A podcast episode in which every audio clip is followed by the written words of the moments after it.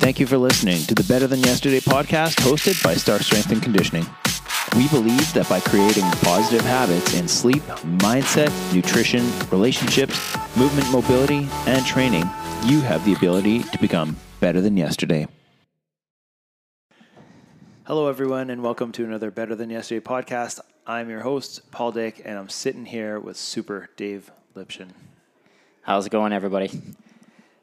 They, they won't answer back, Dave. It's Oh. just, yeah. That'd be nice, though. I was confused. Yeah, Yeah, it's all good. no, uh, hundred thousand people audience. no, I'm excited to have Dave here. We were just chatting, um, trying to think of when when I actually met him and how long ago that was, and and we decided it was like around 20 years ago. At least twenty. Yep. Yeah, and uh, that's when I was kind of like getting into triathlon and, and with tribalistic, and even before that, I was doing uh, like duathlon and stuff like that because I didn't know how to swim yet. So didn't Yeah, a didn't good join a tri team until I learned how to swim. But uh, yeah, Dave was jumping in on some of the workouts, and we, we kind of talked about uh, how far back he he started triathlon. So maybe let give give the listeners a bit of a rundown on who you are right now, and then we'll like jump way back to like your triathlon career from over thirty years ago. Yeah, yeah. Uh, so I'm 32 years old then. uh, right now, I'm the uh, owner, head coach, director of Windburn Multisport Academy. Um, so we run uh, a full triathlon program uh, yearly. Uh, so pretty much training uh, full 12 months a year. Uh, we do have some natural breaks in our training schedule, but uh, um, we usually run around uh, that 40, 45 athletes uh, at any given time. And uh, I'm now the uh, owner and race director of the Riding Mountain Triathlon, which is Manitoba's premier race. Uh, it's kind of the biggest destination Shameless race. plug here. Yeah, yeah. Yeah. Make sure you show up. Yeah. and book your campsite Yeah. on April first. um, yeah. Anyway, so we've been I've been doing this for quite a while. Uh, started triathlon pretty much by uh, uh, I guess I was 15, so 32 years or so ago, and uh, it was one of my buddies' parents had came outside when we were playing basketball, and she mentioned that she signed my friend up to Kids of Steel triathlon that was happening in Transcona at the time, and. Uh, she had an extra entry form because that was the way we used to do things. You had to fill it out and mail it in. And uh, anyway, so there, she asked if I wanted to go with them uh, the next weekend. And uh, so I took this entry form home. No idea really what I was walking into. And uh, signed up, got my parents to sign it. And when we showed up the uh, the night before, we were playing basketball at my buddy's place, and then we decided that maybe we should try running down the street to make sure that we could actually do it.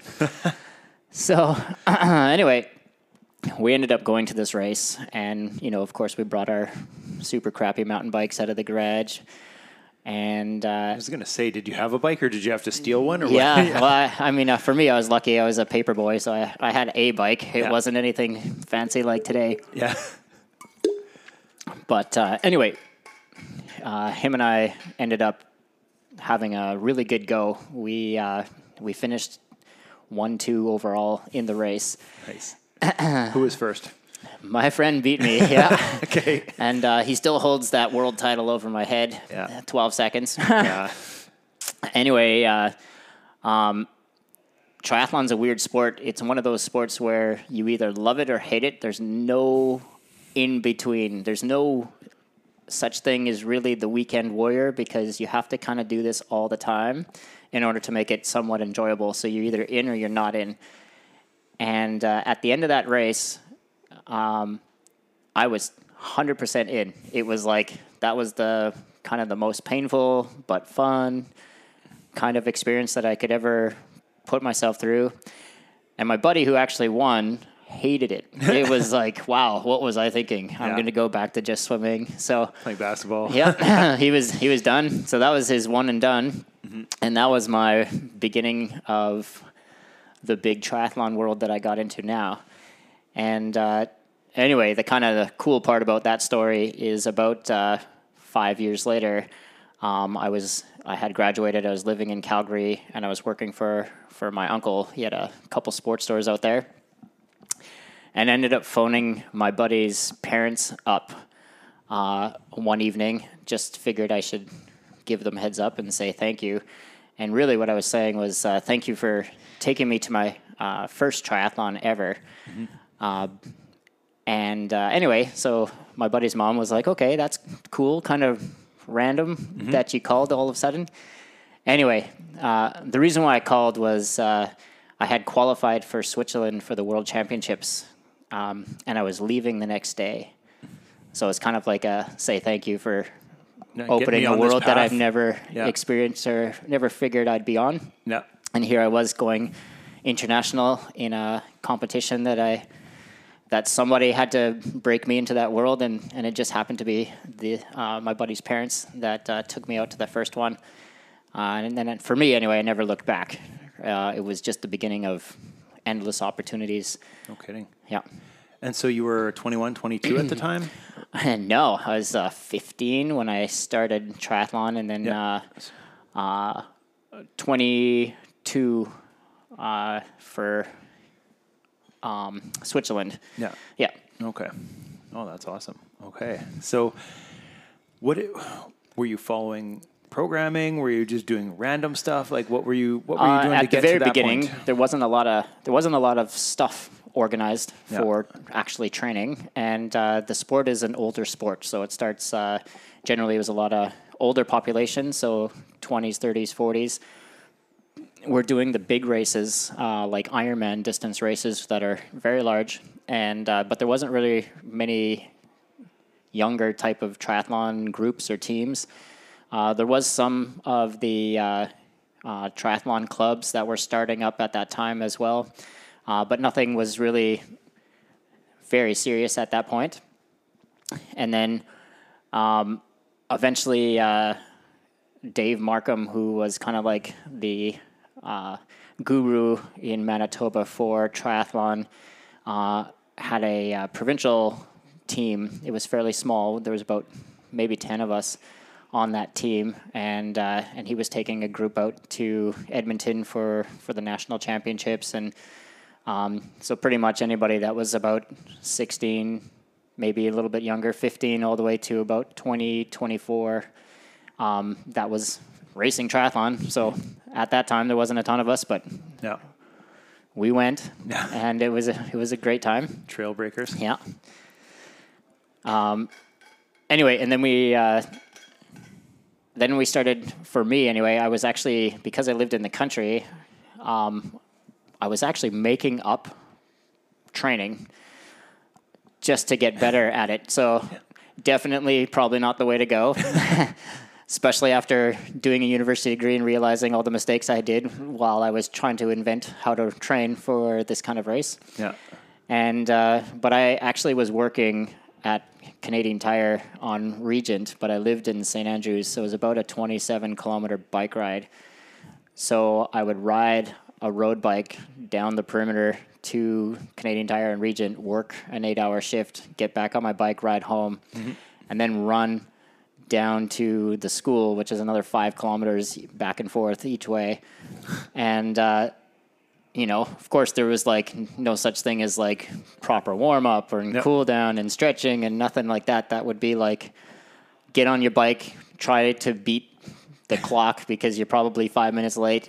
You hammer all the way to work. You're Yep. standing all day, turn around, come home, hammer out a run, and then immediately you got Simpsons back on the TV and you're sitting there getting super stiff. Yeah. So that was training when I was about 18 and 19.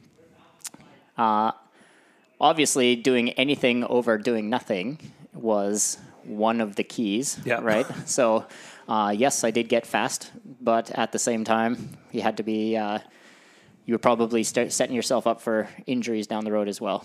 Yeah. Yeah. Oh, for sure. Uh, and then, were, how often were you swimming then?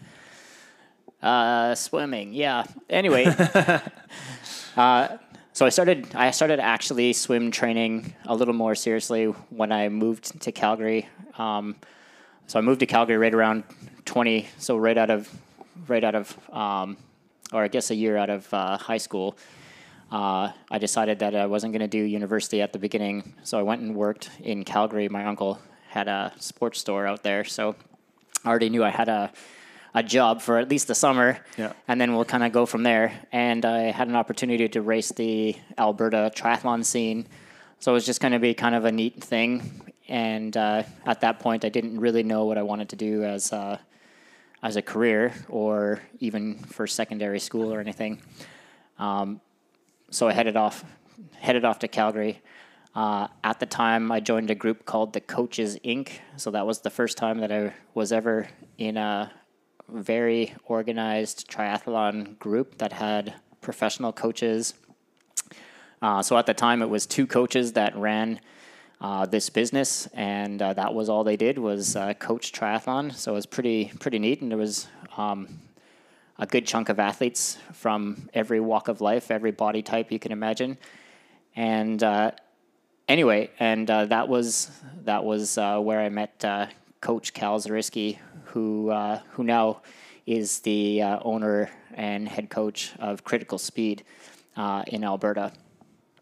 Um, so I still keep in touch with him, and uh, it's pretty cool. We got lots of little bit of collaboration here and there for training anyway, uh, so that's kind of where I started a little more consistent swimming, two three times a week, but And you were getting programming from these coaches? programming. Okay. So it was monthly. It was a monthly thing. Uh, it it really came down to uh, um, putting in consistent hours all the way through, Mm-hmm. uh, versus trying to do big chunks and then trying to recover from those big chunks and then go back to big chunks. So it was this. Yeah. So it was a very different perspective. Uh, I actually found that I wasn't quite as beat up that I was before. Yeah. Uh, different perspective in training as well. I did probably 90% of my riding on a mountain bike for for triathlon. And uh, and actually found that when I would go onto the road um, in kind of through my 20s, uh, you're still you're capable of going under under an hour for 40 kilometers on a bike. So so I was working. Uh, mountain biking gives you a huge amount of uh, interval training without really thinking about intervals because you're just trying not to fall over. You were, So- you were mount, like mountain biking on trails, or you were mountain, biking, on trails. the road? Nope. Okay. Yep. Everything was uh, full trail mountain bike. Mm-hmm. Um, it actually built up your uh, uh, your bike handling skills huge. Yeah. By the time you get back on a road bike, it, it was nothing to just gotta go ride in a group. yeah, yeah, it was it was great. Yeah. Plus, it actually broke up the kind of the monotony of of riding on a straight road or riding solo or whatever. There's a lot of stuff happening. You got to be very alert on a mountain bike. Yeah. So it just tra- changed the perspective of of the training, so that it wasn't so repetitive. Yeah. Um, and then same with running. Running was the same idea. Lots of trail running. Um, so you're on lots of different surfaces. Once again, that protects you from getting injured by instead of just straight out running concrete all the time. yeah. And then uh, and then we started getting into the open water swimming, uh, which at that point you're looking into uh, getting into wetsuits, and then uh, discovering that open water swimming is quite a bit different than pool swimming. What? Yeah, it is. Yeah. It's a little bit slower because there's a lot less walls, Yeah. obviously, and uh, um, No line on the ground. To can't see the line. And then especially if you're swimming in Manitoba, you're not going to see anything. Generally, even the clearest clearest lake doesn't generally have too much of a of uh, uh, optic to it. So anyway, that was uh, that was kind of the the beginning for uh, more competitive triathlon uh, for myself. So when you so you went on the world on the world stage, you went to Switzerland um, to represent Canada. Yep. Uh, age group. So uh, it wasn't professional. It was uh, age category uh, triathlon. Uh, super fun. Greatest experience ever. It basically lit the fire uh, and basic and made it so that there was like no turning back once you once you went to an international competition. Yeah. And you got to meet the people that are doing the exact types of things that you're doing, but all around the world. And they're coming to this race and we're all there, and it's pretty much a celebration of our fitness, right? It's uh, and and all the obstacles that you could imagine um, in everybody's lives was everybody f- dealt with it in their different ways, and we all kind of came together at the exact same time. So very neat to hit a world championship. Um, you get humbled pretty quick because there's a lot of superstars out there that Yeah. you, you're a big fish when you're in a little pond. Yeah. When you get there, Yeah. you are nothing generally. Those guys are super fast, Yeah. and it's a very different perspective. But uh, just makes you kind of hungry more to get uh, to get a little bit farther. No, that's cool. It's almost like that in, in any sport. Like, yeah, I've done triathlon and whether it's mountain biking or CrossFit or whatever, it's like, like you said, all these big events are like just a celebration of everyone's fitness and coming together and whatever it is, you know, outside obstacles and stuff like that, you know, you get past those to be able to go there and, and compete. And I know you've, you've done Ironman as well. And it, it's just amazing being there. Like, you know, leading up to the race, and then you see all these people walking around with the, the wristbands on and stuff like that, and it's like, yep, they're here to do the same thing. Like, Yeah. and it's all different ages and shapes and sizes, which is super cool. Yeah, absolutely. So, all right. So after after Switzerland, you were you were still in Calgary. What happened? You ended up moving back to Winnipeg, or like what? Yeah, so I finished uh, finished racing in Switzerland. I was actually uh, still living in Calgary for a few more years. Okay. Uh, raced at that point um, in a couple more uh, world level competitions, um, Olympic duathlon and uh, and Olympic tri. Uh, the sprint distance that uh, people are aware of now wasn't really a thing. It didn't really exist when we first started. So, Olympic was the shortest distance. Yeah, that was the that was the beginning. So so that's a fifteen hundred meter swim, a 40 forty bike k ride. bike, and a ten k run, that's correct. uh, and that was coming out of uh, Kids of Steel. which so- was what was Kids of Steel back then. I think at the time we were running 400 meter swim, maybe uh, 10k bike ride, and two to three kilometer run was the longest Kids of Steel at the time. Okay. and then the next the next level was Olympic. There was no sprint distance, so half of the Olympic. Uh, so that wasn't a step. That was yeah. They, they had probably couched to Olympic Bit- oh, yeah. programs then. Oh man, it was a it's a big jump Yeah. when you're coming from a race that would take you like 40 minutes to a race that'll take you two hours and 40 minutes. Yeah. On your first attempt, anyway, right? So, um, it's a bit of a shock for sure. uh, made it obviously, but uh, uh, now there's a lot more manageable steps in the world of triathlon for people to to crack into it. Yeah. Um, like there's relays and stuff like that. Yep. We'll so you can talk about an event later on that that Absolutely. you're planning as well. That's right. Um, anyway, so I finished off uh, a few years more in Calgary and still working. Uh, continued to race. Um, I'm I was in France and I was in Australia, and then when I got to the end of that, uh, I actually had a friend. Uh, one of my roommates was asked to uh, to swim coach a uh, a Calgary triathlon team, and uh, he came home one day and he was like, "Hey, I'm not sure if anyone's interested, because a couple of us in the house did triathlon, but uh, he came up to me and asked if I would consider coaching biking and running for this group because he was already coaching the swim." Uh, more because I was doing it and they were looking for somebody to lead them in a run and, and a bike workout as well. At that point, I had never coached anybody before, so I figured I'd give it a shot. Uh, anyway, it turned out it was lots of fun, but I realized very quickly that the only things that I knew to do for and to teach these people were just things that I was taught by my coaches. But there was no rhyme or reason in my head. I couldn't tell you why we were training a certain way, uh, why we were doing an interval, why we were doing a long, slow workout, any of those kind of things. So I had no, I had no background in any of the physiology and the strength type training and all this stuff. I just knew what worked for me. Um, on a, on the other hand, too, though I was also still in my twenties, so a lot of things that'll work for me and 20 was a lot different than any of the people that I was working with because a lot of them definitely were not 20 and they were coming from once again all walks of life and body types and everything Yeah. and you got to be able to make the appropriate adjustments and unfortunately i couldn't because i just didn't know No.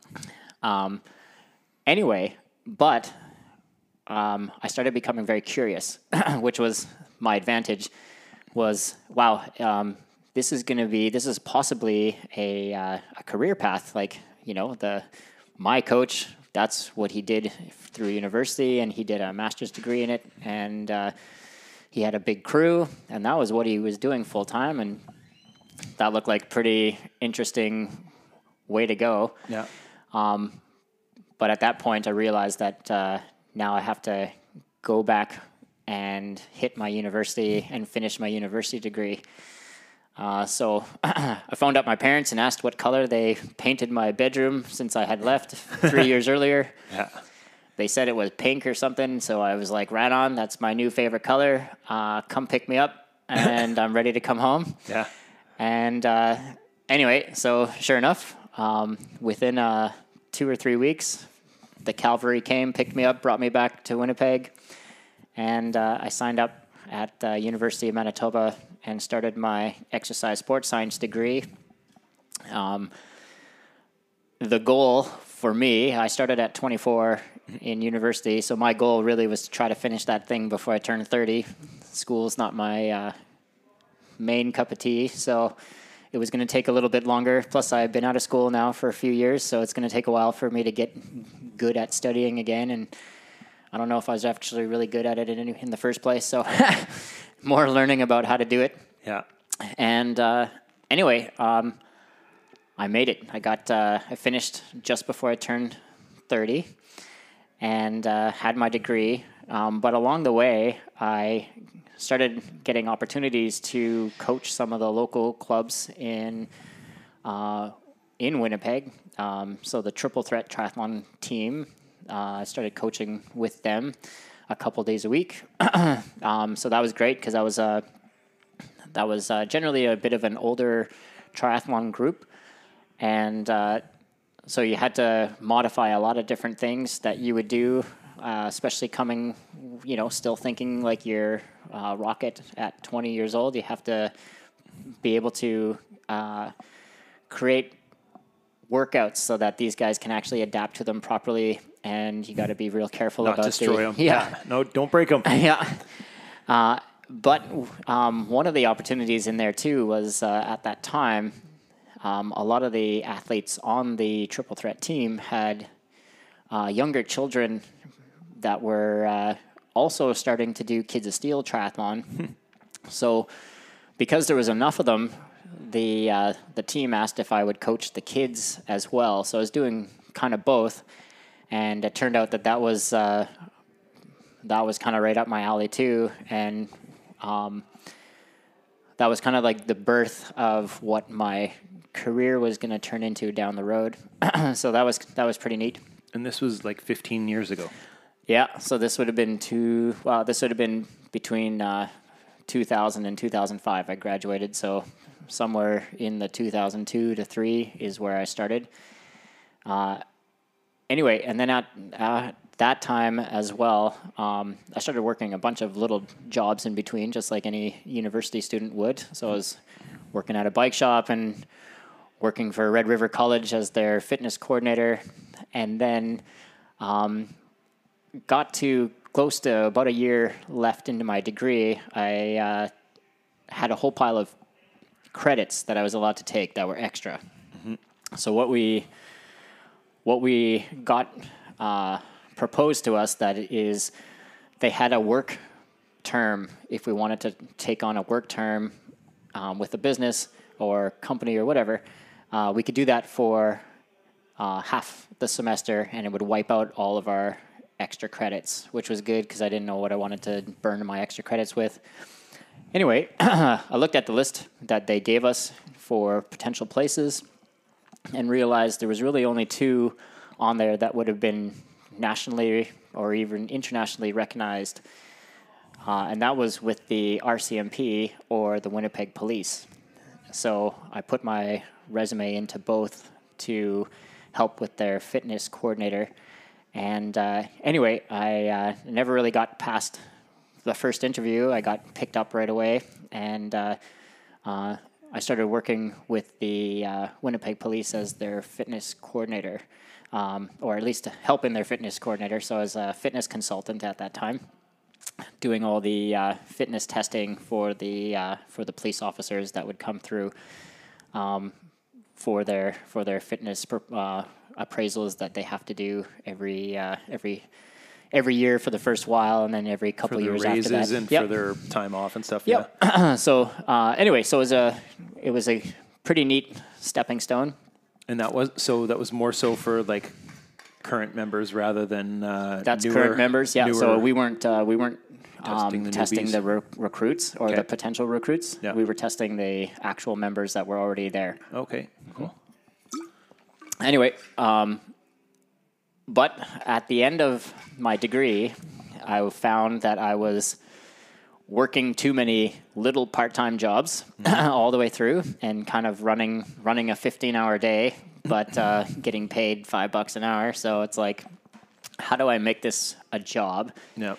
and where do I really want to be with it? So uh, at the time, um, I had recently gotten married already at that point too, and uh, uh, so I sat down with my wife and She, she was our last podcast too, by the way. So oh yeah, episode okay. 124. So go back and listen to that one if you haven't yet. Anyway, so she, we sat down and she helped me write the uh, job description to become the development coach for Triathlon Manitoba that we were going to propose to the board of Triathlon Manitoba. And uh, so we had put the, the whole thing together and with help from a bunch of uh, uh, parents that had kids that I was already coaching a couple times a week in different programs. Um, we put a, a proposal together and presented it to the board. And all of a sudden, I was working full time for Triathlon Manitoba as the development coach uh, for the province. So it was kind of like a job that never really existed before. No other province had that position. Um, so it's kind of neat. very, very entry level. Really, you're making a lot of it up as you go. And uh, and ended up running that for another five and a half years uh, or so after. Uh, so that was kind of where my coaching career really took off, where it was like, okay, this is definitely where I want to be, having a really good time with it, and uh, and now it's morphed into into my own independent uh, coaching business with uh, Windburn Multisport Academy. Um, so we now just have a larger base. So I'm coaching older athletes and younger athletes uh, all at the same time. Cool. That's with it, I guess, being more of a, a newer sport, sort of when you got into it when you were 15. Like, how, how old was the sport then? Uh, I believe the sport is around 1975, four maybe, So it's still like newer, that. yeah, it's still pretty new. Sport. Yeah. But like, yeah, you've got to be a trailblazer with it, and like you said, there's not a whole lot of positions that have been there, and it's like sometimes you got to Yeah, you gotta create, your own. Yeah. So there's a bit of a lot of a lot of everything has been making making your job and figuring out what is working and what you can't do. Yeah. uh, yeah. So, okay, when did you start uh, Windburn race team then? Uh, so I started Windburn um, in June of 2014, and uh, so we're we're approaching our 10 year anniversary as a fully independent triathlon program in Manitoba. So just about there. It was uh, it's been a good go so far. Yeah Yeah. and uh, and along the way, I ended up picking up the uh, the Riding Mountain Triathlon um, as well, which is uh, at the time the largest race that uh, Manitoba has.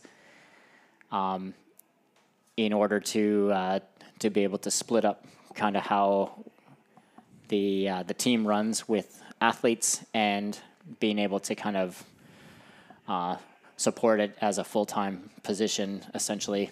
Yeah. Okay. So, and, and we'll talk a bit more about both of those. So, you started Windburn in 2014. You guys are cruising along, picking up momentum year after year, right?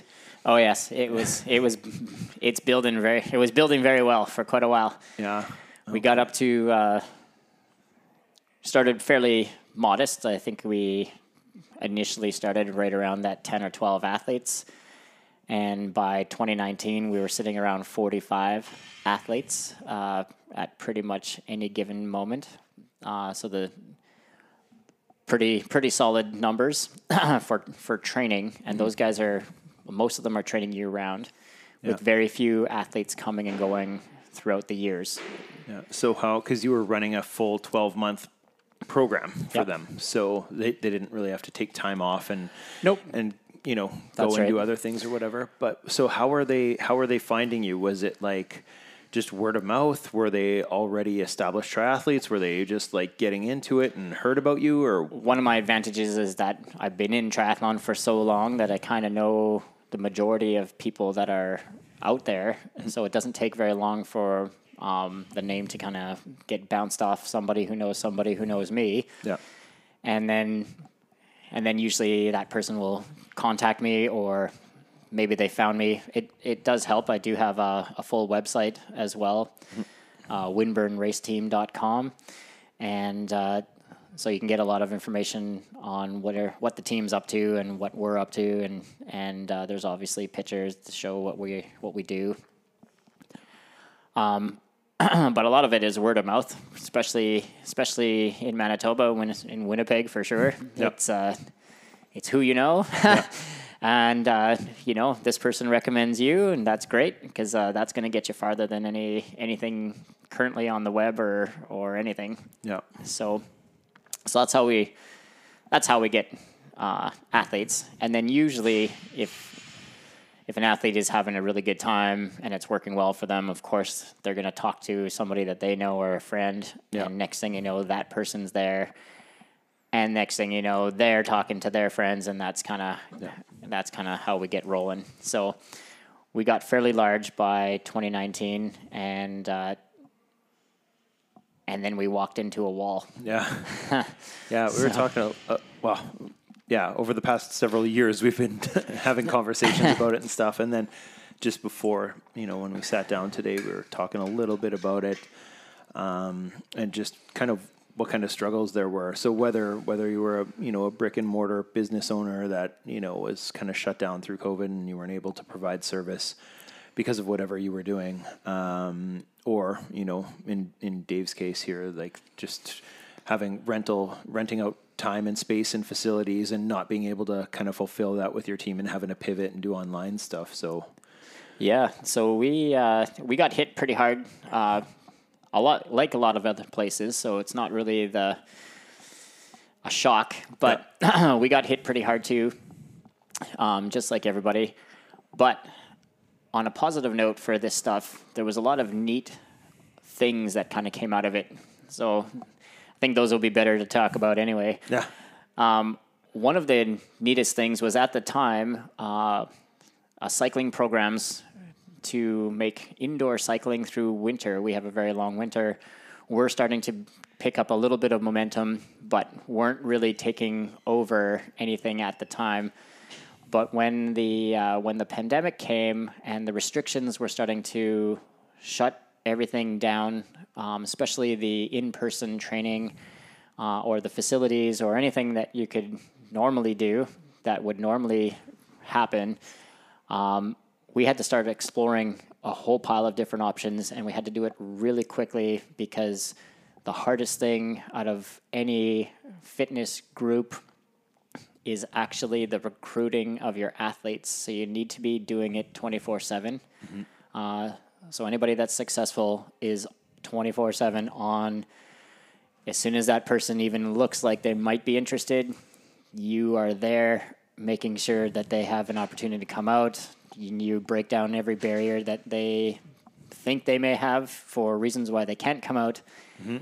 And usually, once you get them into your into your program, they realize that uh, everybody has all the exact same barriers, and everyone has to make choices about which ones are going to stop them and which ones are, are something that they can work through. Yeah. And usually, most people find that they can add in some sort of training without really changing a lot of stuff that they have going on. So, anyway, um, we discovered uh, Zwift, which is an online cycling uh, program, and uh, we were able to uh, get the team set up on Zwift fairly quickly.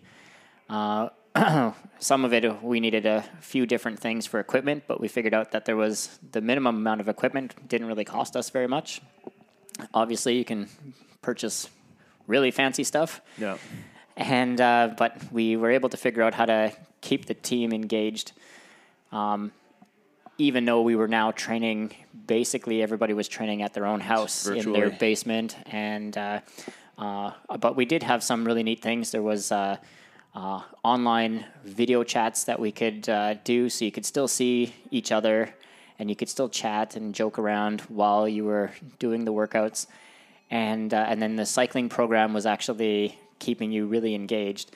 Um, the nice thing with the cycling program was there's an opportunity to actually, as a coach, write the training specifically for the program, and because you don't want to find out that all of a sudden the programs are smarter than than you are.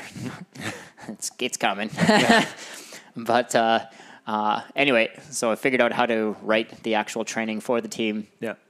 and uh, and then still be able to utilize the the training. And uh, anyway, so it opened up a big it opened up a big uh, opportunity that we never really would have explored if we didn't get forced to stay home. Uh, now, after the pandemic has uh, kind of passed and most things have opened back to 100% and, and everything's sort of normalish, um, we actually have decided as a team to keep the cycling portion uh, virtual uh, so far. We may have uh, down the road if people would rather get together Yeah. and drag their equipment out in minus 30 Yep. maybe but i really don't think think that's going to be something that we're going to be moving back to Yeah. there's a lot more a lot more things we could be doing besides the Oh, extra sure. 45 minutes of dragging the equipment back and forth and the wear and tear that that takes on everything including your hands Yep.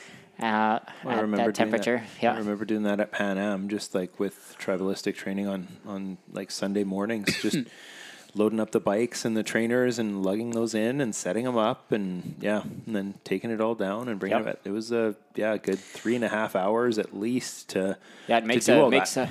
a it makes a big day yeah Um, So the second thing that we discovered was this was so time efficient that you could walk downstairs 15 minutes before the workout. Your bike was already set up on the special trainer or the way you had it. Uh, all you had to do was load the computer and get yourself set up with your fan and your water bottle, but most of that stuff was already there yeah you do your workout. The workout starts exactly at six. It's finished exactly when I say it's done. yeah And within 15 minutes, you're already up upstairs, showered, having a snack, Yeah. and you carry on with the rest of your day. There's no driving back and forth to whatever facility you were hosting, and uh, the pack up and the clean up and uh, the gas and the everything everything. yeah, Right. yeah. So that was No. uh, that was a that was actually a big positive. yeah. Um, uh, so is this through? Is it like? Is it Zoom? Do you see everyone? Do they have cameras? Yeah, or we is it- actually uh, discovered that Messenger.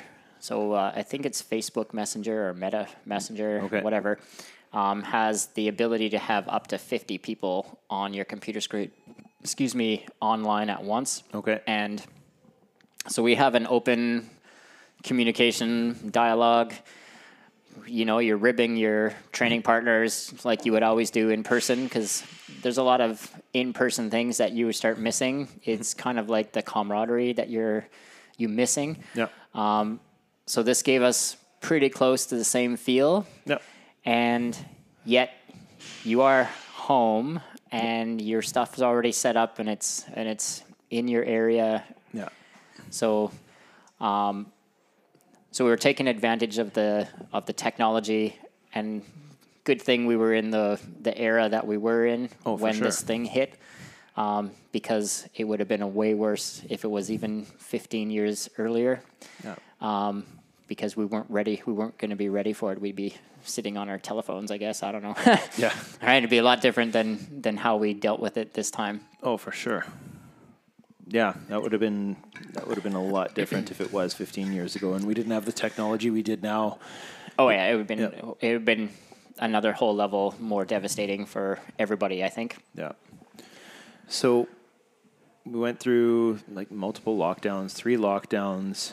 Um, did you feel like between first and second, second and third, things were were building back up? People were like excited to get back into it when we were allowed to start doing stuff again. No, actually, uh, if you tell somebody to not do something for two straight years, or you've dragged them out now, where it's like you're setting yourself back up to start training, you get a couple weeks in, and then all of a sudden you find out that we're not allowed to do that anymore, and we're back at home. Um, what I was finding is uh, not only was it becoming very uh, mentally and, and emotionally exhausting trying to keep everybody uh, positive while this uh, this thing was full on roller coaster. Um, even the people driving the decisions had no idea what they were trying to do with it, so that became super frustrating too because uh, it turned out it really didn't mean a ton, regardless. But um, the uh, the athletes by the time they got to the end of uh, of the roller coaster, even the ones that even the most keen athletes that got to the end, everybody was experiencing a level of burnout from the three ish, two and a half, three years of um, never ending changes. Yeah. And uh, and the consistency was constantly being challenged, and you had to you had to really focus individually and a lot of us train in groups of people of peers because that's how it's a bit of your social life. It becomes uh, part of part Yeah. of your day. You enjoy it. Um, so there was a lot of areas that people found tough when they were going through going through the the, the shutdowns and the lockdowns and as a result people have been very shy about jumping back in because they had jumped in multiple times throughout the uh, three years where things were going good and then they got bad. And then they were going good everybody's okay and then they got really bad. And then we kept going so by the time we got to okay everything is actually good and restrictions are going to be sort of not happening anymore and Yeah. whatever um, very few people were willing to Jump back on jump board. back Yeah. in the way it was. There was the way it was doesn't exist anymore. So it's going to be a new way it was. Yeah. We're we're inventing it right now. It's uh, it's going to take a few years for it to really solidify and uh, become whatever the new version is. Um, so with that though, uh, for for my particular group, the uh, the biggest the biggest thing that I noticed was uh, some of the races that we were preparing for for the 2020 season uh, were very large. We had uh, a large contingent of athletes that were getting ready for World Championships. Um, so those were originally going to be hosted in Edmonton. Uh, so it was a Canadian World Championship race. So that's awesome. Our Canadian host, anyway. Um, and then we had another big chunk of athletes that were getting ready for Calgary 70.3. And we had another chunk of athletes getting ready for um, Penticton's Ironman Canada that was coming back at that point. So there was lots of excitement uh, walking into the basically the 2019-2020 season was going to be uh, was going to be a monster. And then all of a sudden on March 12th it became it became nothing and nobody knew what was going on and everything got shooken up. So, um, what was happening though was because these major races were constantly being postponed, but only postponed five months, six months down the road, it kind of created this weird uh, holding pattern for the athletes. Nobody could really nobody could really leave because you're financially tied into a race that you've been training for for a fair amount of time already. Uh, you're invested in it physically. You're invested in it in equipment. You invested in it financially. You know, Time wise, every yeah. like you've been booking off everything, so you're going. Problem is, every six months, the the race would get pushed down the road. So, Mm-hmm. But you can't really that carrot leave. that yeah. keeps moving, right? Uh, yeah. Anyway, and in this case, what was going down was uh, by the time by the time we pushed through three years where nobody could really leave because they were always only six months away, and uh, and then you get dragged out for three years like that. Uh, by the time 2022 came around, we had a major uh, triathlon season, and it all hit within about six weeks. Uh, so it was very exciting. Six weeks. It was crazy. There was uh, at that point 15 out of my 45 uh, guys and girls were qualified for the World Sprint Championships, which now was moved to Montreal. So we we went there, and uh, a big a big chunk of them were still on path for the 70.3. So we went there, and we had Ironman Canada. So we had athletes that were all racing in there. And by the time we got finished that six weeks, because it was about the middle, uh, end of June to the end of August, or maybe eight weeks or so, all of a sudden, the the worst thing hit, and it was the actual. Finally, everybody was feeling the burnout, and it was coming in very very different ways. We, you're physically pretty fit, but you're mentally and emotionally done. You, you don't want to you don't want to look at your you don't want to look at your basement anymore because you've lived in it for three years by yourself. Yep. And uh, you know you got your your beach ball with the face on it because that's pretty much the only person you could train with. Wilson. So, yeah, Wilson. And uh, anyway, so everyone needed a really big break. Now, mm-hmm. unfortunately, in the world of what I do, triathlon coaching, you need to have a fairly large contingent of athletes training for something. But we hit all of our major races in six weeks, and now there isn't there isn't any real major race coming up. Usually, you'd have a small amount of athletes No. that were competing at fairly large events each each year. So there's always a little bit of momentum. But because everything was starting to get pushed and pushed and pushed, then all of a sudden everything was happening all at the exact same moment. And then when it goes, all of a sudden you get this emotional letdown. So I don't know if you've ever had a major competition that you were training for, um, or major finishing your degree, or um, whatever. You get to the end. Yes, it was awesome, but within a week, you're like uh, you're actually starting to feel a little bit of a, a depression of some sort. You know, you you didn't really set your next goals. Um, you're not really sure what path you want to do or how you want to go about it. And uh, we experienced that starting in September of uh, last year, 2022. And we've rolled through the winter, uh, limped through the winter really to get to here. So all of a sudden, we've had three years worth of athletes who have now hit the race that they were training for.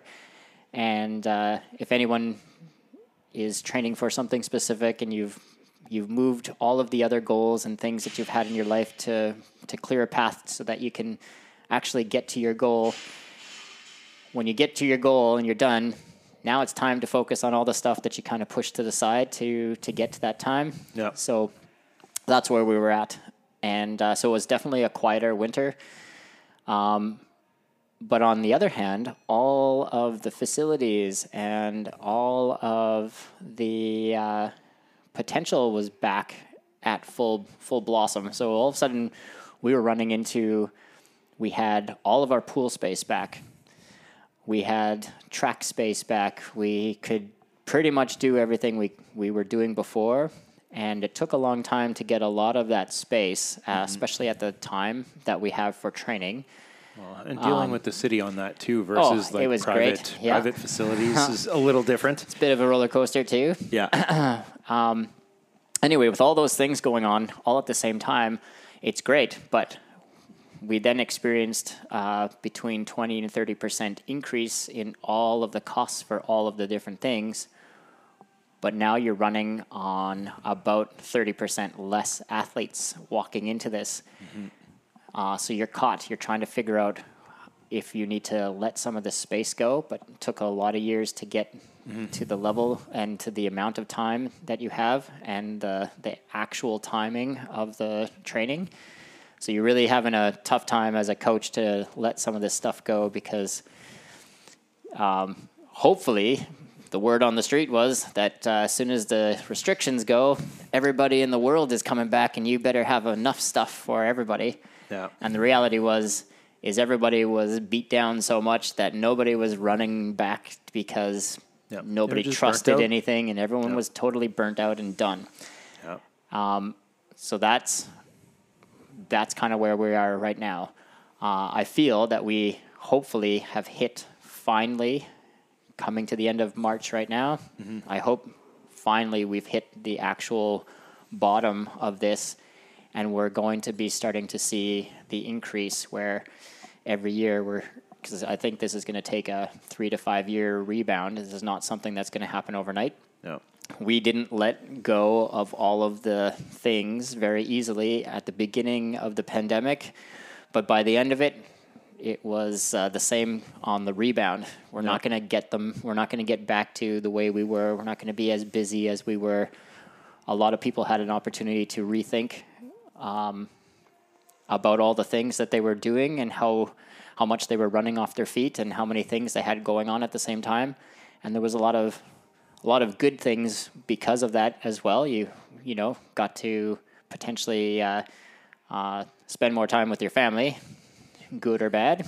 You also had some more time to go camping and and do some things that you might not have made the time with because you had all these different commitments or your uh, your your kids or your your spouses were um, training in different things or had activities going on, so you were passing up on some of the extra time. Yeah. So there's a lot of new barriers uh, to this. Um, so that's where I think there's a lot of stuff that isn't going to come back the way we had it before. But that's actually a that's actually a good thing. We just have to rethink about it. Um, so there might be a little bit little bit more uh, little bit more to do before we come back to everything's back to the way it was. Yeah. There's still a few things that we have to have to kind of rethink. So, Yeah. which is good. Um, but at the same time, I think everybody did hit the wall, and this was definitely the hardest. The hardest, hopefully, the hardest year to get through was the year after everything opened up, where everything should have gone back to normal, and it really didn't go No. back to normal by any stretch. And uh, um, and here we are today. Yeah. Well, I think after the first lockdown, there were a lot of people who were just excited to get back into it. It was nice out. Um, I don't remember when the first one ended. I think it was like June or something like that. Yep. So people were people were pumped and excited to like get back to working out and and everything. And then I think after the second one and the third one, it was just it was draining for so many reasons. And I think part of the reason why, and, and I don't know if you would agree with this or not, but I think when people have gotten out of something and maybe they, you know, they stopped triathlon training, they stopped training in the gym or whatever, Absolutely. and then they sort of, you know, let themselves go and they're just sedentary and they're not doing anything. And then it's like, okay, finally things are opened up again. It's not going to be like a roller coaster anymore. And people just feel like they've let themselves go and it's going to be so much harder to get back to where they were. And they kind of keep par- comparing themselves to like, you know what, you know, three years ago I was in amazing shape. I was, you know, and there's some people that maintain that. Yeah. But I think there's there's a lot of people, especially coming in now, that are like, oh, like, you know, I haven't done anything for a year, year and a half since COVID started, and I'm like, ah, it's been like three years. it's like, holy shit, Yeah. it's been three years. People don't realize yeah, and, um, that and- time was kind of like a time warp. It was oh, a, for sure. It, it kind of all blended together. So, and, and even like people that that have put on like races and events and stuff like that, and we'll we'll talk about riding mountain for you as well. Like, you know, there were some pretty big events that now some race organizers are just like, I don't even know if we're going to continue running this because it, it does take a lot of money, time, effort, volunteers to Well, put just to on get an them event. to start it. Yep. Yeah. Yep. So, yeah. Um, so, like we talked about before, so you've been organizing the the triathlon. Uh, sorry, the Riding Mountain Triathlon now for how many years? Uh, so I acquired it in 2018. Just before. Yeah, so it was good. Um, And uh, usually the races have about a 10 to 15 year turnover, where then there will be a new race director as the the other one decides that they're going to move on with some stuff. Uh, races take a lot of time and effort to get organized and make sure that they're obviously safe and and uh, fun. If it's not fun, nobody's going to do it. And uh, anyway, so in 2018, we had, for example, we had 424 adults competing on the Saturday and 169 kids competing on the Sunday for the Kids of Steel. And like I said, in 2019, the momentum was still moving. Everybody was going in the right direction um, as a business owner for sure. We had 502 adults compete in 2019, and which was at that point the third largest race in Manitoba history. And the Kids of Steel was 217 kids, which was the largest Kids of Steel that has ever been hosted before as well. And that's So, in Riding Mountain. this is that's Riding like Mountain a three-hour Park. drive from here. That's correct. Yeah. So, uh, in Riding Mountain, we usually see about uh, 65 to 75 percent from Manitoba. Uh, the rest are coming in from Saskatchewan, Alberta, Ontario. We do get a lot of people coming in from the states. Obviously, a little bit less than than the provinces, but uh, but it is a fairly it's it's definitely the largest race across the prairies uh, for uh, sprint and Olympic, and we have a super sprint now. We got some aqua bike stuff going on, which is basically swimming, biking. Then you shut her down. You don't have to do the run. You don't ride your bike in the water, though. Uh, well, yeah, I wouldn't recommend it. um, anyway, and then we uh, then we hit then we hit COVID, and all of a sudden the races were one of the first things on the chopping block because, of course, it's a big gathering of people. So in a race that you have 700 people, you're looking at another times that by three for the amount of people, spectators. So that means you brought out your your grandparents, your mom, dad, whatever.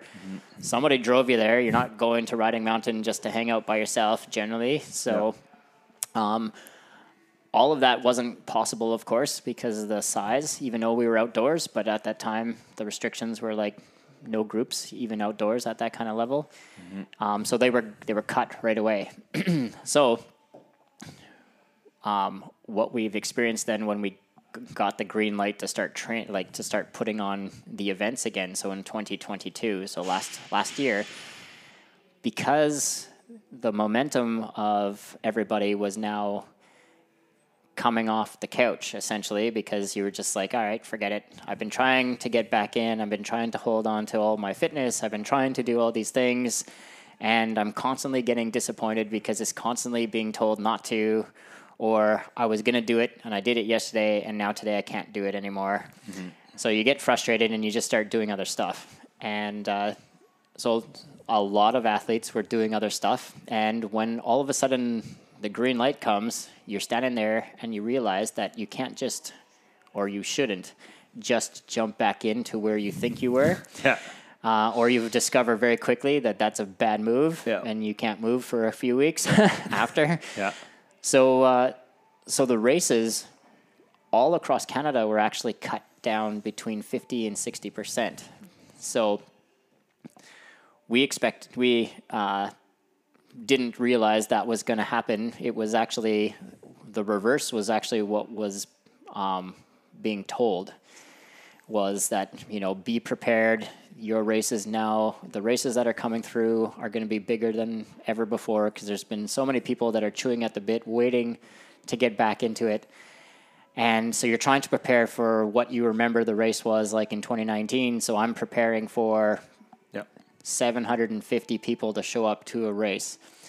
Uh, so that means I need to have swim caps and and the right amount of uh, medical staff and everything you can imagine that's going to take uh, that you need for a race, food, um, everything like that, and uh, and all of a sudden we had total over the weekend uh, 394. So we just about that's hit the 400. kids. That's adults and kids. So I had something like 268 adults and 116 kids. So I got cut in half essentially, or very close to, just over. And uh, but on the negative side, besides just not having the people, the actual race expenses had all gone up. At that time, gas was going astronomical. It was it was easily double. Didn't matter what was going on, but right down to the guy that delivers the porta potties for the athletes doubled in price, and the medical staff was another 30% up from the year before. And these are things that you cannot not have at your event. Okay, I'm just going to cut it out. Okay, everyone, nobody pee. Who knows CPR? Yeah, that's exactly. Right, that's right. Hold on. We'll, we'll see if we can get somebody for you. Hold Yeah. on. All right. So, um, so all of a sudden that became very stressful too because at the end of the day, the race is basically breaking itself even, which means it's If you're lucky. yeah, and some people were not breaking even, and some of the races were starting to just be like, we we don't think that we can actually host this thing because it's going to be it's going to be a loss, No. and a lot of the races were starting to decide that they were out, or the town, um, in a few of the triathlons in the province. Um, were deci- decided that they just weren't going to support it anymore. They had two years where they didn't have it and decided that maybe that wasn't the fit that they wanted to have in their area anymore. Yeah. And we lost some races that were around the province, uh, potentially because of that as well. Once you lose all the momentum, Yeah. it's uh, it's a big game changer. yeah, it's tough to get the wheel moving again. Um, so you're still running the event this year. Yeah, so we uh, we did survive. We got through 2022 and uh, and made it all work. Um, hopefully, we have the 2023 race uh, official launching date for the registration anyway by uh, early April, and uh, we already have a lot of swag that has shown up for the 2023 competition. Um, most of the stuff is already booked, so the uh, so the race is is uh, full throttle, and uh, um, right now we're just working on uh, securing all the sponsorship for the competition, and uh, and then we're going we're gonna go for it. Um, again, we'll see. Hopefully, we're looking at around 20 to 30 percent increase in the number of athletes. So there is a bit of a buzz where the athletes are starting to come out, uh, but it is actually not all of the old athletes. It's it's actually new new blood. So in a in a sense, it's good, but you did lose a whole pile of people that used to do this consistently Yeah. um, which is unfortunate because uh, a lot of them were really good. Yeah. And but now we're now we're kind of breaking into uh, another round of new new blood. So Yeah. So that's also exciting. It's good, but it'd be better to have both going on Yeah. because it did cut the numbers in the province down by a, a fair amount as well. So Well, I think with maybe coming out of the winter now and and things being open for quite a while, hopefully, you know, some of the old blood gets out there again and on their bikes and maybe realize, hey, you know what, I missed and- that, and Yeah. uh, I should probably get myself back into that, and Yeah. and maybe they just needed that year to actually get over the initial shock of starting to move and train consistently again, Yeah. um, and then and then maybe this year they're ready to uh, to to race back. yeah. So um, anyway, so we're looking up and up and at them and forward. Yeah. So this thing should be uh, should be going fairly well. Uh, we also enter as the uh, Windburn athletes. Um, we enter our spring summer session for both the uh, development, my Devo program uh, for athletes uh, 12 to 15 years old, and my Windburn race team program that starts basically 16 and goes up to 70 or 80, depending on how long how long you want to keep doing this. Yeah. Uh, I haven't had anybody past 70 before, but uh, uh, I'm sure it'll happen at some point. Oh, for sure. Yeah, it'd be very cool. Yeah. And with Eh. with your race, like if I were to do two races a year, one of them would be Riding Mountain, just because it's so amazing out there, the hills and and everything. It's it's a beautiful. Beautiful place to race, and even just the town and, and being out there. If you've never been there before, it's it's pretty awesome. Lots yeah, of it's campsites very similar too. to uh, it's a very similar experience. Obviously, on a bit of a smaller scale, but very Yep. similar experience to uh, to actually showing up in Banff. Yeah, Uh, so very, very pretty. There's a big beach. Uh, the water's clear, yep, clear lake. yep, And uh, at least it's been named off after something that actually meant something. yeah, Um, Anyway, and it's a very summer summer town, of course, uh, because they generally shut down um, in the winter. late fall for the winter and stuff. So um, lots of tourists and uh, lots of stuff going on in golf courses and things. So it's it's pretty neat destination to to get to. Uh, shops and everything are there as well. Um, yeah, that would be that would be definitely one of the one of the one of the nicest races. races. Yeah, Yeah. that one and Kenora I like, but Kenora has switched, so they uh, they used to put on a they used to host a triathlon. Um, so I have done that one before as well. And uh, a few years ago, they had switched to uh, a new format that came out, and it is uh, it's a swim run format. Um, no bike, no airport road. no, that's right. But uh, what they do is they uh, you're you're doing multiple sets of swimming and running, and really? you have to do it with a partner, or you you can Like do it with a relay? partner. Yeah, it's sort of like a relay, um, but you're actually well relay, but you're you're doing it together at the same time, Hmm. and uh, um, it's actually becoming a fairly large uh, multi-sport event across the world now as well, where it's uh, it's basically swim run, swim run, swim run, swim run, and they just have different distances for all the different uh, intervals essentially. And uh, so I think in Kenora it's like a whole pile of um, swimming in between different little islands, and then you get out and you run. So it'd be a four or five hundred meter swim for one of the sections, and then it'd be a couple kilometer run, and then you're back in the water and you're swimming another six, seven hundred meters or whatever, and then you're back on land and you run a kilometer or two kilometers. I hope the run distances go down, not up. Yeah. or sorry, the swim distances. The funny thing though, see, Cramping up and- uh, it's got a whole neat atmosphere too because you actually have to uh, you have to carry all your equipment. So we're talking about like you're carrying, even though you're swimming, you're you're you got your running shoes with you. You have if you uh, if you need to wear uh, if you have a swim buoy, you got to keep all your stuff with you. Uh, so it's a very different very different format Yeah. uh, than triathlon, where we basically go from one sport, dump all of our gear, Yeah. hop onto the next one, gone, come back, you dump it again, and then you're off to the races on the run. Uh, the swim run, uh, you whatever you start with, you finish with. Um, anyway, so uh, so they so Kenora has has that now. That's uh, that's kind of their multi-sport event for the for the year. So a little bit different than a than a triathlon Yeah. um, but is one of the newer sports, and it's definitely picking up momentum as well. Yeah.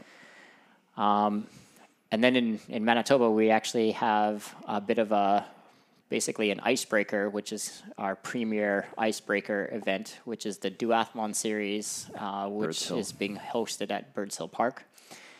And uh, usually they have three or four uh, races, which are on a on a weekday night, so Tuesday night. Um, those ones are great. It's it's pretty much purely for training. Run, bike, run. Run, bike, run. Very hard, very painful. It's uh, it's One a of the hard most combination. painful races I've ever done. Yeah. The sprint. Oh yeah. Yeah. Generally, the short stuff is Yeah. uh, sounds So like it'd be easier, but Yeah. it's uh, if you're going full out, shorter is pretty hard. You, Yeah. There's no there's not much pacing to that. You're just kind of going for it. The short one's 2K run. I think it's 2K, 2K run, 10K bike, 10 Yeah. or 12K bike, and then 2K run. It's Yeah. like, yeah.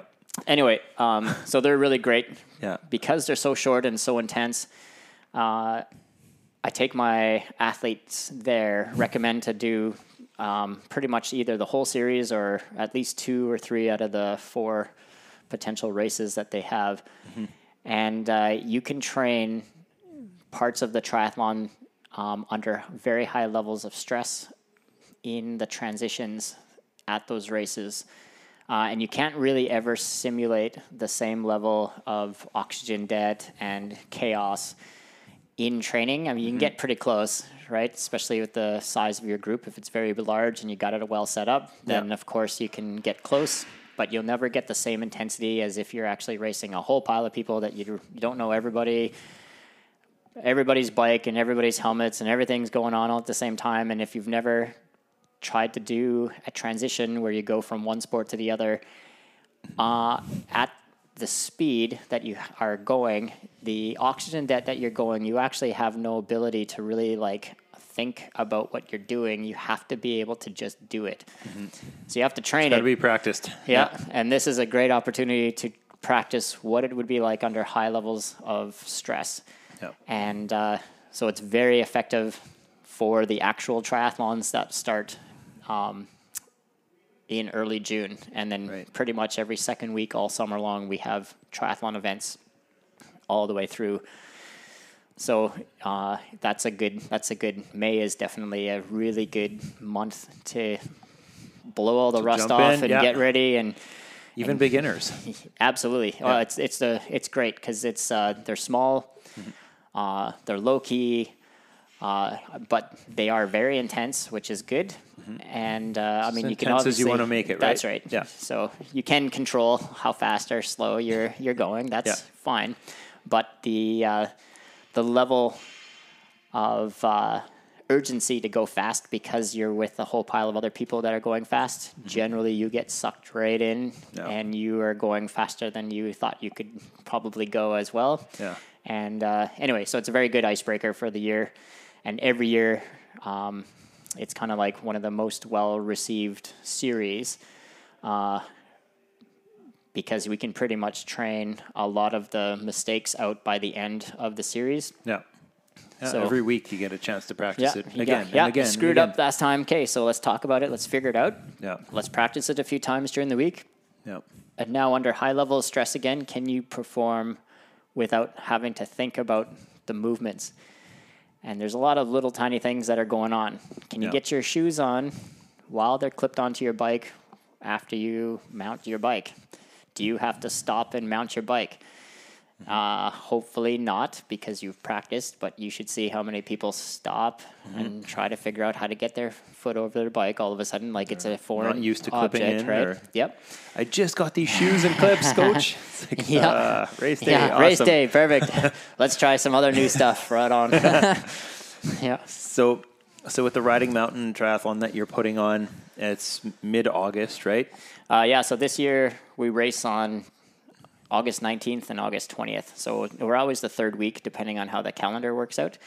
And uh, usually we're the uh, last competition of the year. So it works out well. It's kind of like the big Save the best for last. Yeah, absolutely. Uh, so it's a big it's a big competition. Everyone's there. Uh, the nice thing too is usually um, most races the kids of steel is on the Saturday, and then the uh, the adults race is on Sunday, and then of course you're either back to work on Monday or Yeah. whatever. Uh, Or you're sick on Monday. the nice thing about this one, yeah, exactly. Or the, the nice thing about uh, riding mountain is the adults race is on Saturday, Yep. the kids race is on Sunday, and then you head home. And generally, uh, most people come and stay for Friday, Saturday, Sunday, and maybe make a little bit of a vacation out of it because they've traveled a bit more for it. And there's a lot of stuff going on too there. So, uh, so it's pretty neat, big family event. Um, everybody, everybody gets a very similar experience for the uh, triathlon, regardless if you're doing as uh, tykes and trikes, which is my little guys, you know, um, versus a guy that comes in and is racing for the win at the Olympic distance level of the race. Uh, um, the goal is to try to make sure that the experience for all the athletes doesn't matter really what distance is, you get the same high level quality experience, and uh, um, we also have a very nice venue. So Yeah. generally, the only thing we can't control is the Weather. weather, on race day. Yeah. So far, we've been fairly lucky, but I'm Yeah. sure at some point we're going to have a rain day. Yeah. But uh, oh well, can't can't win them all. As long as there's no lightning, you can still go. Yeah, that's right. go. So, Yeah. what are the distances for that race? Um, that So for putting the uh, for the adults race on Saturday, obviously uh, the Olympic or standard distance, uh, 1.5k swim, uh, 40k bike ride, and then you run 10k off the bike. Uh, sprint uh, exactly half, so 750, uh, 20k bike ride, 5k run. The uh, duathlon is uh, sprint distance only. So uh, for the duathlon, you'll be running uh, 2.5K, riding 20K, and then running 5K. And what it does is that one lines itself up with the sprint distance triathlon as well. Uh, so if you don't want to swim, there's an option there for you as well. So it's 2.5k run, 20k bike, 2. Point, uh, 5k run. That's correct. Yep. Okay. And then the uh, aqua bike for any of the athletes that uh, can't run. can't run or injury or, or whatever. Uh, there's still stuff for them too, and it's actually now a world level event is swimming and running. Um, so that's another multi-sport variation that is starting to become fairly popular over the last few years. Cool. So once again, Olympic for that 1500 meter 40k bike ride, Yep. and or 750 meter swim 20. and 20k bike ride for the aqua bike athletes. Cool. And uh, we also have um, a super sprint. So athletes as young as 12 all the way to all the newbies that could possibly want to just try a triathlon for the three sports. Um, we have a race called Super Sprint. Um, it's also could be known in some of the races as a try a try to break into it. Uh, but because I'm offering it to my to athletes as, as young as 12, um, super sprint is definitely it's a lot more competitive uh, in this one. So you're looking at a 300 meter swim, uh, but the super sprint swim is you better be capable of swimming um, in very deep water. Uh, so at 12, I'll make sure that all the athletes between 12 and and and basically 16 are athletes that I already know and are training in some programs that I know c- can handle that kind of uh, depth in the water. Uh, where the try a try for the kids that are uh, basically as young as six, going all the way up to 15. The try tries uh, a little bit different. We have a different swim course set up for them. Uh, they can't touch, but it's not that deep. I have lifeguards that are standing in the water generally. Um, so the kids are very safe, but the day before where the super sprint's going on, uh, anybody that's 12 to 15, I'm, I'm definitely checking to make sure that these guys are ready to roll Yeah. because it's 300 meters and it's straight out into open water. Um, so it's the exact same experience as the as Yeah. the adult racings.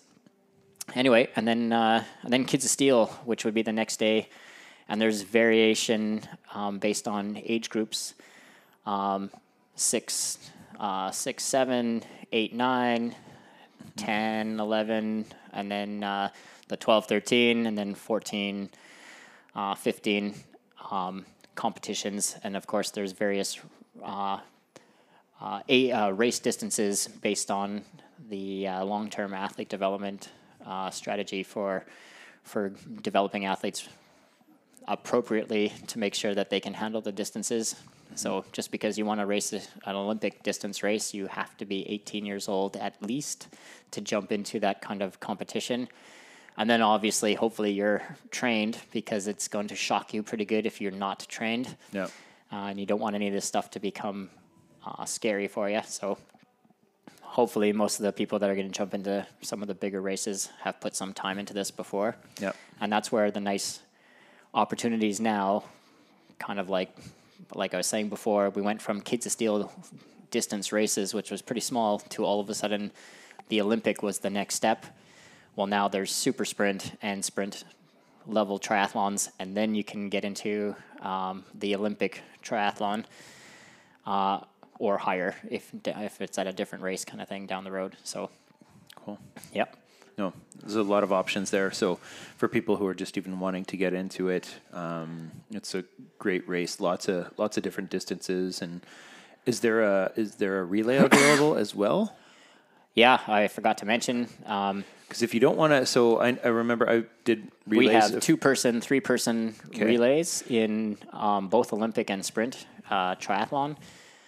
Um, so if you are a cyclist, but your buddy can swim, and one of your other buddies doesn't mind doing the run, you guys can enter as a three man. Yep. Um, or you can do combinations. I'm going to do the swim, you're going to do the bike ride, and then I'll run. Yeah. Um, or I've done, um, I've swam for people. So I've done the, the 1500 meter swim, but I'm doing it as an individual. And then I'll have my own, uh, a separate tag and That's I hand correct. it to them and they'll go do the bike and the run as well. Yep. So we'll the, be entered you as an can do that as well. So if you team. have if you have a friend that's going to race the race anyway, yeah. um, but you would like to do portions of the race, and maybe you're not uh, maybe you're not a swimmer. Generally, that has to be the first person has to be the the swimmer. Yeah. Um, but it is uh, it they is might be possible. waiting around yeah, they might. Yeah, I have to wait. Your guy's not back done, and I don't. I know you want to start your run, but uh, they're not here yet, so you got to wait. Yeah. Um, anyway, so it is possible we can we can uh, definitely figure out a combination that would work.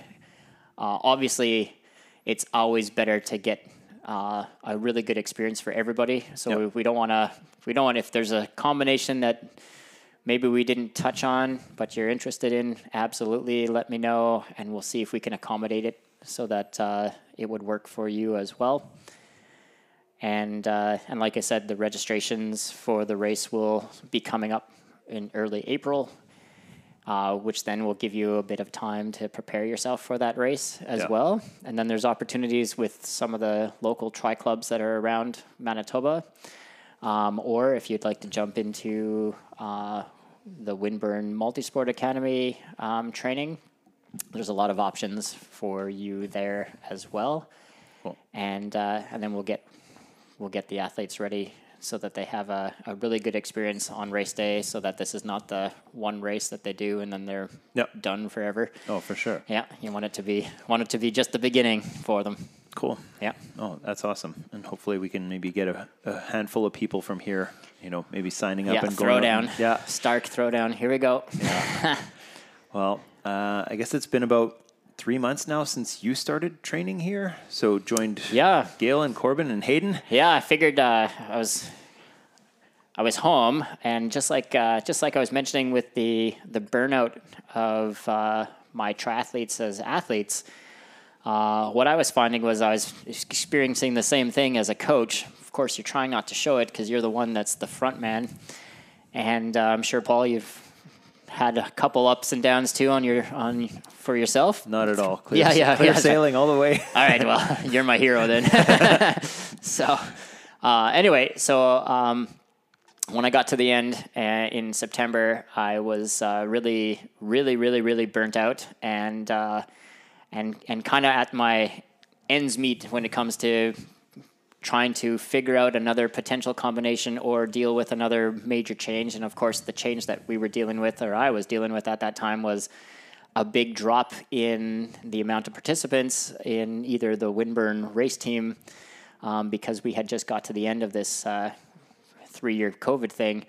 And we also had a very uh, uh, very small uh, number of athletes relative to what we were expecting in 2019. Kind of back for the Riding Mountain Triathlon, there was a lot of things that were finally all catching up to me at the same time. So I was done. Yeah. Uh, trying to keep a pretty positive outlook on everything, but I was getting to the very end of that. And um, I was watching my my sons and I was watching my wife, and they were they've been training. Gail anyway has been training fairly consistently consistently with you since uh, since Starke 1.0, I believe Yeah. and uh, and uh, and then my boys started getting into it for um, a little bit of uh, uh, cross training for uh, hockey and a little bit of cross training for some of the uh, some of the track and triathlon training and stuff. And they're They both really Kids too back in yeah, they, 1.0. oh yeah, that's right. I Yeah. forgot about that. That's right. So uh, so they pretty much have done the full gamut. And uh, so everybody was doing Starke uh, except for me.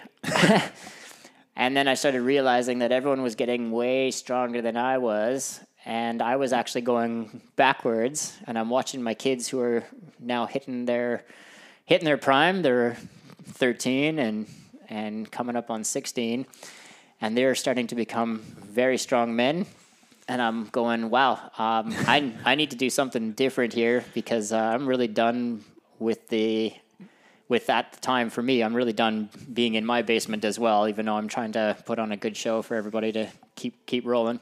Yeah. So I figured, okay, January, I'm uh, I'm gonna jump in and and see what it's all about. And uh, to my surprise, what I realized once, you, of course, you get a, over the initial uh, shock of new movements. Um, but that doesn't matter what sport you choose. There's always going to be a bit of a learning curve, and I'm I'm still in the learning curve. It's going to take it's going to take a while to to get through the the big learning curve of all the different movements, and then of course because I'm starting uh, older, uh, 46, there's a lot of movements that I can't do just because of my actual mobility. My body is very very in tune to do the movements in triathlon, and I can do those all day because I've been training them ever since I was right. but if I have to do a movement that takes me out of my range of motion that I'm generally comfortable with, it's fairly difficult, and I have to work at it just like any other new athlete that's coming into this, regardless of your background. So that was actually very refreshing to walk into a different type of sport that was going to challenge me as if I was a rookie completely, which this was. And uh, I mean, I knew a lot of the, I knew a lot of the background. I understood, I understand all of the training uh, techniques and and uh, and intervals and anything that can be thrown at me. I understand it. Uh, obviously, doing it was a different thing, and uh, and then. Um, what I was finding was because all of a sudden I was moving into very new movements, um, it was actually enhancing my triathlon training without actually having to triathlon train specifically. So I was mentioning to Paul uh, a few few weeks ago that I was finding even though I haven't been running as much as I would have normally done I was finding my top end run speed was starting to get faster and faster. And it wasn't because I was training running, it was because I was now training muscles that uh, and range of motion that I wasn't normally training. So all of a sudden my body was adapting and it was adapting and it was actually the benefit of one sport was now trickling over into the other sport. So that was huge, right? It was like, holy smokes, okay. So even after all these years of training, there's still stuff that you can figure out. There's still potential, uh, more potential even um, than you expected, and you can shift some of the uh, original old school thinking essentially, and add in another another dynamic uh, portion to it, and find that even if you cut down in some of the volume, but increase in some of the strength training that you're going to get, and uh, functional movements and functional flexibility and and uh, all the benefits that we're we're seeing with the CrossFit. Uh, it's actually it's actually now enhancing the sport that I've been doing for 30 years already, and just never thought, oh, okay, well, if I just try, you know, I don't think I have time to add another thing into my into my five sports yeah. that I got going on already, right? Yeah. Swim, bike, run, weights, eat, yeah. right? Um, all of a sudden, I'm sleep. now doing sleep. Yeah, yeah, sleep. What's that? That's a good one. um, but now all of a sudden, I'm finding that uh, even with uh, plugging in four or five times a week, once again, though, just like everything else, you have to be consistent with it. So, uh, if you are going to add a supplement sport to help your main sport, and that's how I'm looking at uh, CrossFit for myself uh, you have to still be training at a frequency enough to get the adaptation um, so that you're not constantly starting over again. So anything that's generally, I would say, anything that's over maybe one, maybe two times a week is probably not enough to uh, to find a um, a huge adaptation. But uh, once you get beyond that three and four times a week, um, which means you have to probably cut down on some of the other stuff. And I'm looking at it as a perspective of I'm already training between 10 and 15 hours a week in triathlon, which meant I needed to shift some stuff over because I didn't have another five hours to add into that, um, not with working and, and doing everything else. Yeah. Um, so I needed to trim down on some of the stuff that I was doing in order to add this one in. But what I'm finding is the benefits of adding in uh, a different type of strength training and functional movement. I'm actually just as fit or more fit than I was by doing it the old way, and uh, and now it's gonna basically launch me into another category. So. Uh, so anyway, thank you. Yeah, it was Yeah. uh, it was really good. It was really good. Uh, it was really good perspective. I don't know, I don't know if you quite caught it either at the like as a if you're dedicated uh, CrossFit coach, right? Um, there's probably not a ton of athletes that are coming in and saying, "Hey, listen, I'm already doing this one sport, and I'm trying to use this to help me do that one sport." Yeah. You you know, I do know that you do have a, a bunch of uh, young hockey players that are coming in and using this to get that that extra strength Yeah. and uh, extra Hockey, kick. volleyball, soccer, like yeah. It's, So it's it's just neat to see, and then coming in uh, from my perspective, where it's like, yeah, listen, my sport is very different than this. Like hockey, there's a lot of strength and a lot of power and a lot of like interval training.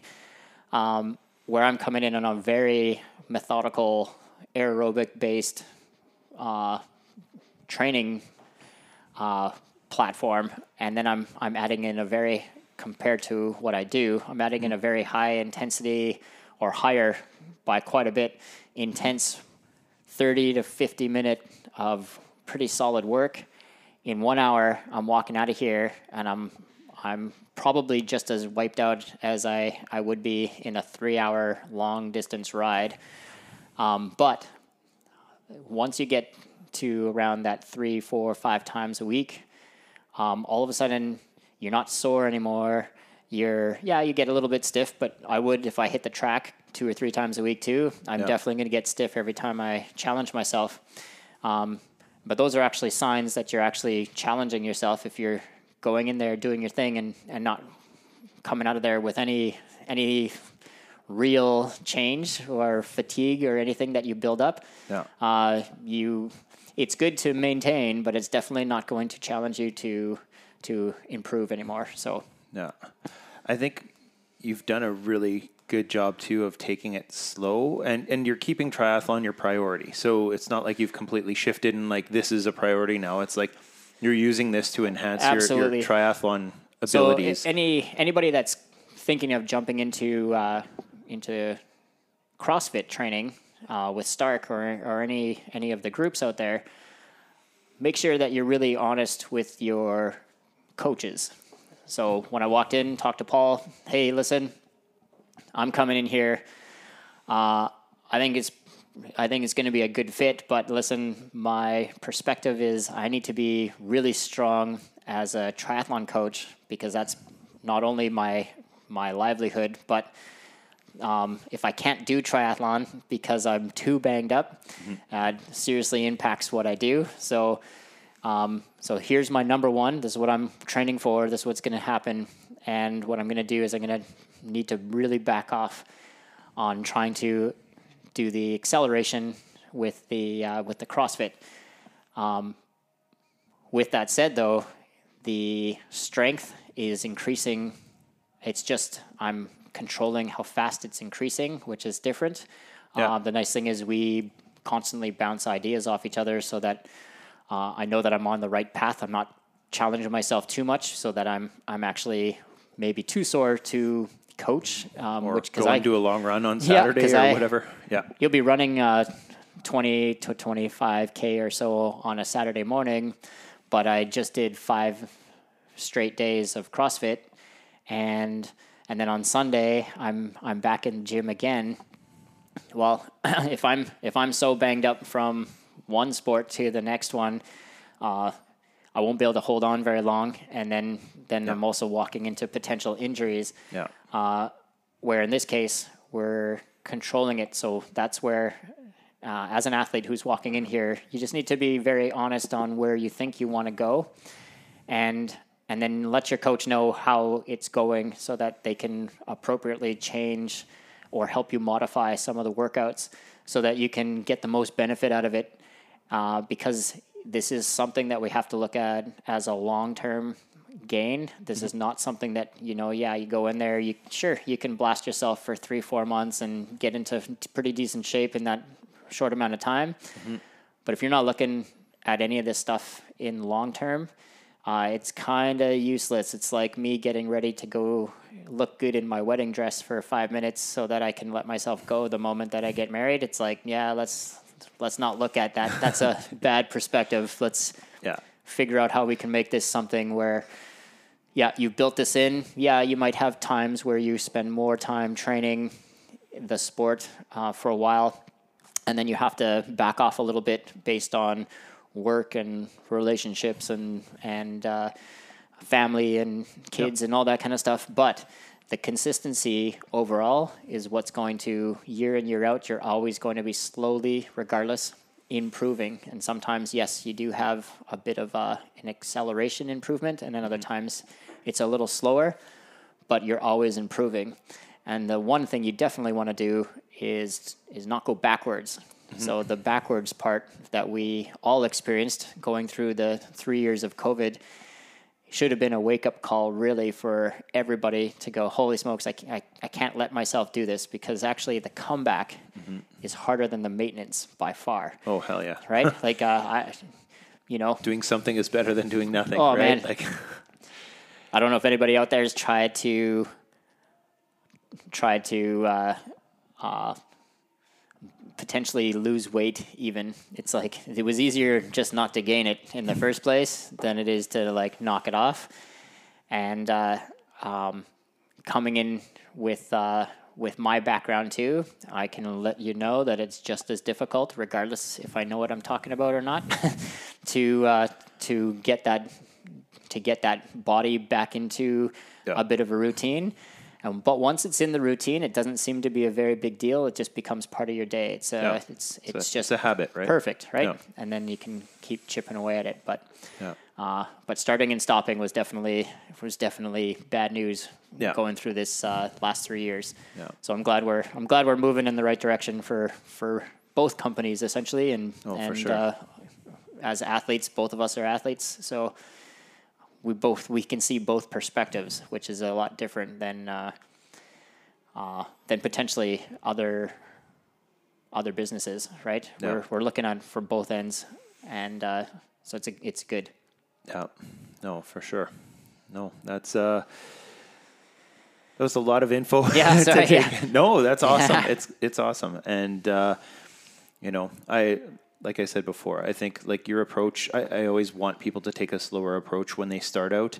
Um and I know you're you're lifting less than you could in classes, but once again, the priority is is triathlon training and not being too sore for it. And it's amazing to hear that you're still seeing progress and making gains, even though you are going lighter than you you could, but still moving using different ranges of motion, Absolutely. using different muscles than you normally would, and and seeing progress, especially after doing a sport for like you know 32 years. Yeah, and- you gotta detrain a lot of stuff to be able to to But- do a big, long, stretched out lunge. yeah, yeah. But it'll be interesting to see too once you once you get back on the road and you're on the bike and stuff like that. Just what kind of you know what kind of riding you're going to be able to do and how you're going to be able to like you know tackle hills and stuff like that. And Yeah, Yeah, for sure. cool. The uh, the top end speed is definitely a lot higher than what I've would have expected for not training top end speed for uh, most of the the winter.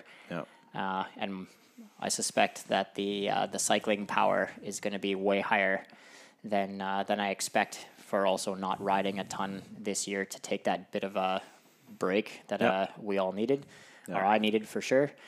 And uh, so we'll see. We'll see. It's going to be an exciting year. cool. Um, anything else you want to add?